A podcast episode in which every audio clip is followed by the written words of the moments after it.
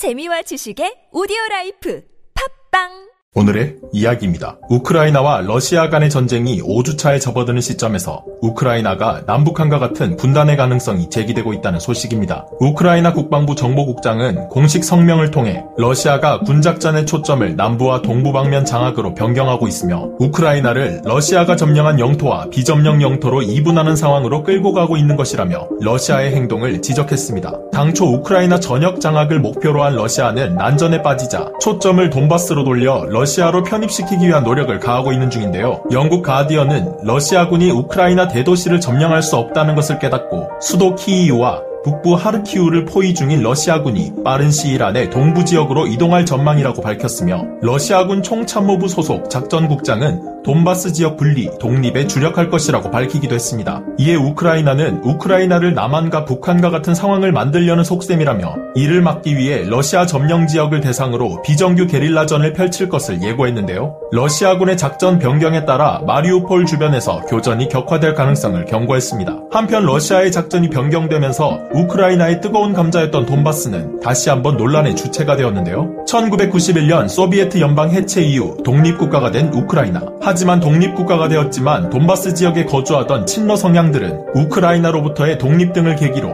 루한스크 인민공화국과 도네츠크 인민공화국을 세우며 자주적인 국가로서의 인정을 촉구했습니다. 결국 우크라이나와 돈바스의 갈등은 심화되어 2014년 4월 우크라이나 정부군과의 내전인 돈바스 전쟁이 벌어졌고 최근 우크라이나와 러시아의 전쟁에서 러시아는 루한스크와 도네츠크 연합을 독립된 개체로 인정하면서 러시아군을 배치시켜 지금까지 첨예한 대립을 이어오고 있는데요. 때마침 러시아의 작전이 변경됨에 따라 루한스크는 러시아 연방 가입을 위해 주민 투표를 진행할 것을 밝힌 것입니다. 러시아는 아직 이들 이들을 러시아 연방의 구성국으로 인정하지 않았으며 연방 가입을 위해 투표를 통한 주민 의사를 확인 후 가입 조약을 체결해야 한다고 언급한 러시아. 하지만 이들은 국제적으로 독립국가로 받아들여지지 않았기에 우크라이나는 그들의 투표는 효력이 없는 것이라고 주장했습니다. 빠르게 변해가는 상황 속에 평소 크림반도, 돈바스 지역 등 우크라이나 내 영토 문제만큼은 양보할 수 없다는 입장을 밝혀온 젤렌스키 대통령은 러시아 언론과의 화상 인터뷰에서 친러시아 분리주의 반군이 장악한 돈바스 문제와 우크라이나의 중립국 지위를 놓고 논의할 준비가 돼 있다며 러시아와의 타협의 입장을 밝혔는데요. 4차 협상을 통해 우크라이나의 국대서양 조약기구 나토 가입 시도를 철회하는 문제 등에서의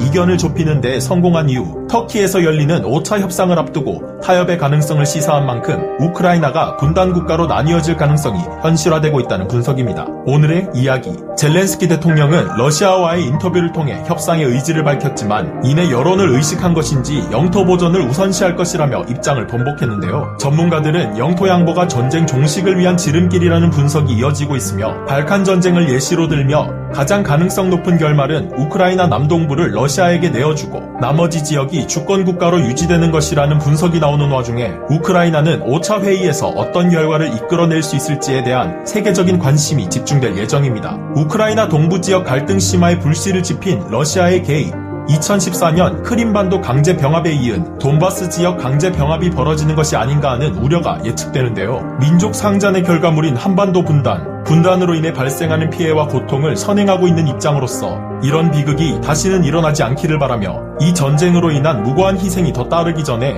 두 나라의 평화로운 합의가 서둘러 이루어지길 바랍니다. 오늘의 이야기 마치겠습니다.